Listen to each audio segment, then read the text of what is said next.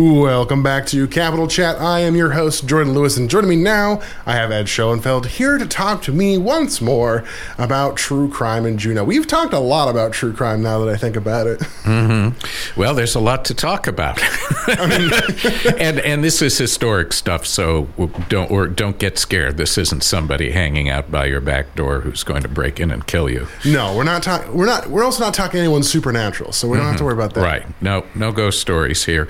But we've got our our uh, our first Capital Killers true crime tour of the season coming up uh, this Saturday, one o'clock, starting at the City Museum. And this is a historic, uh, historic true crime tour. It includes some famous and well, one famous and quite a few. Uh, people who, who folks probably haven't heard about uh, who were murderers in Juneau. And we talk about the victims and the times and the context. So it's not all about crime. It's a lot about Juneau at the time, and, and the City Museum does some historic Juneau walking tours that go in more depth about the history and the buildings.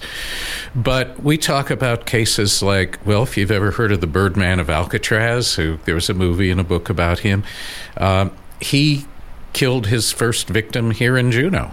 Um, and it's it's quite a story. He was a total lowlife, a pimp, and he had uh, he was known as the Peanut Kid because in a previous town, his job was going and getting peanuts and other snacks for. Uh, uh, the people, the women who worked in the red light district, which was often called the restricted district mm. or just the line, and there was quite quite a lot of that in Juneau and Douglas uh, in, in historic times, and actually probably up until the 40s or 50s.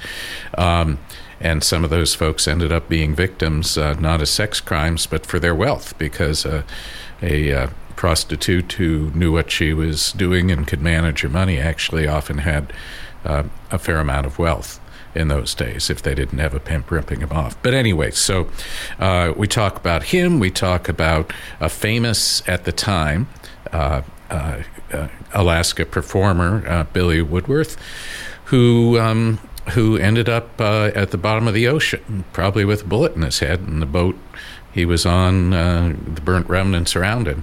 that was a fellow who spent a lot of time in Juneau, actually died elsewhere in Southeast, but he had a, a traveling um, entertainment tour that went to canneries and small towns, and they, he was a filmmaker, so they'd show kind of silent films, little what we'd consider kind of a tourism ad these days, but in those days it was exceptional for folks to to actually see movies. This was in the teens, um, and uh, sold a little bootleg liquor, did some acting, sang a lot of songs, but uh, things didn't go very well for for Billy. I was gonna say it sounds like how you hear about people getting taken out in the old sort of like mafia movies, where it's like ah you're going to be spending some time at the bottom of the sea for a little yeah. while. there wasn't any cement uh, uh, shoes here, but uh, but yeah, the concept was, and you know, we had another guy we talk about, Alaska's first serial killer, uh, uh, who went through uh, quite a few different names. He was known as Edward Krause in Southeast. Um, some of the times, and some of the times uh, under other names, none of which were his real original name. He tended to take people out on a boat or go out fishing with them on their boat, and they'd never be seen again. But there were no bodies. Um, and he was a scary guy, so it took years and, and a really incredible detective to bring him uh, to to uh, justice, so to speak. So you've got my attention with that one already. yeah, yeah. I mean, it's it, we don't know.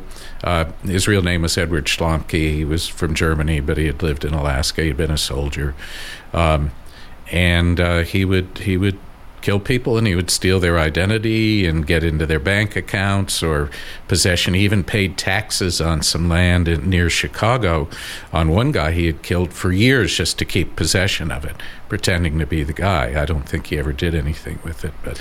It's it's the illusion that everything is fine. Yeah. Oh, the guy was was a horrible person and also kind of a genius at what he was doing to get away with it as long as he did. But this is all stuff we'll be talking about. Um, this Saturday, we start at the Juneau Douglas City Museum, uh, which is uh, right across uh, Main Street from the Capitol downtown. We start at 1. And people should buy tickets in advance, and all they have to do is call the City Museum and do that. Uh, they're, they're easy to find. It's about 90 minutes we walk it's not a real long walking tour. Uh, we do some at the museum. It's maybe three quarters of a mile, and we hit a number of spots that uh, that bring up um, that give us an opportunity to talk about what happened right there or nearby or in a building that used to be there. Gotcha. You know, I've been meaning. I I personally been meaning to go out there for and do one of those tours, but and even some of the things we talked about previously. But so I have to I have to make sure I give the museum a call then if I need to get that ticket in advance. Yep, we we recommend those. Um, the uh, the um, ticket the the shows often or the tours often sell out. Uh, this one hasn't, so there's still space. Um, but we also do uh, a Death in Douglas tour. It's a separate true crime tour. Uh, it starts uh, by the Montessori School uh, next to Savikko Park, and the next one of those is uh, coming up. Oh gosh, when is that? Um, that'll be in uh, July, July eighth. Um, okay. And we talk about a lot about mining, and you just had somebody in here talking about mining and the Gold Rush Days event, which is a lot of fun. And um, we talk about the Treadwell mine a lot. It was an incredible mine. It had, you know, I can't remember, maybe 75 miles of tunnels that are, Ooh. you know, probably largely caved in, but still there. Many, of, some of them under the water, and the old glory hole, and and a superintendent there who got away with uh, killing a guy in broad daylight in the city plaza. Okay, now you have to give me more details. That's you describing it that way makes me like, but how though? Well, it was if his name was Joseph McDonald. Uh, he was not one of the best superintendents, but he was successful. But he he thought the Treadwell mine was his personal property and he didn't want anybody coming on it.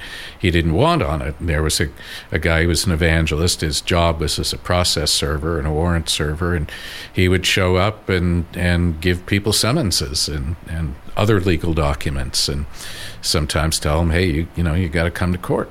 Um, or you know, see the commissioner, or whatever. It was sort of part of the judicial system. And this guy just irritated the heck out of him. And one day they had a face off in the town plaza. And he claimed, McDonald, the superintendent, claimed that uh, he killed the guy in self defense. But the evidence from the, from the witnesses who wouldn't be bribed, and a lot of people were bribed, was that he just pulled out his gun and shot this guy a couple times isn't it always the self defense defense in mm-hmm. a lot of these cases? I feel it's you know, and the thing is that's true. We cover a number of cases um, where um, uh, women have killed husbands or boyfriends or or pimps, um, and they were justified. It was definitely self defense. Uh, there were some pretty pretty horrible people out there. Uh, I was just looking up one of the people that, that is in my, my wife Betsy Longenbaugh, who's the main driver on this and the uh, main host of the tour, and, and I do it with her.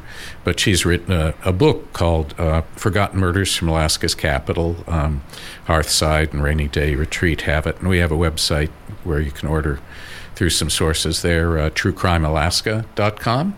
Um, and that has a chapter about Olga Day, who is a woman who she was separated from her husband and uh, they had a child custody dispute and he basically ambushed her and, and tried to tried to strangle her.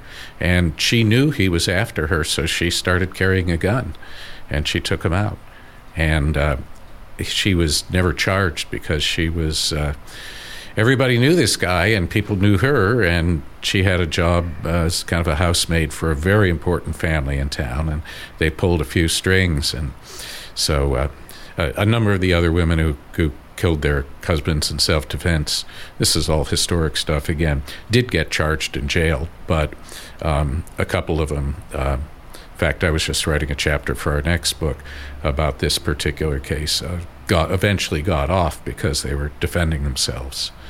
Um, but there's there's just a lot of fascinating history here that that's what drew us into it. We're not blood and gore sort of people. We don't talk about uh, a lot of the things that, that might upset people. We do recommend that this is a tour for adults, maybe mature teens, but people have brought kids who they felt, you know, are fine with it. We're not, you know, there's just some things that maybe your kids don't want to hear about or yeah. you don't want your kids to hear about. And I think I think you hit the nail on the head where it's it's really important to have the historical context for a lot of these cases because that explains why things kind of play out the way they do mm-hmm. or why you have the reactions that you do at the time. I think that's quite significant Now we actually are out of time, Eds, but I do want to thank you for coming on, and because it's always fun chatting with you and learning the history about all this. Well, thank you very much. I appreciate being here. Alrighty, you have been listening to Capital Chat on KINY.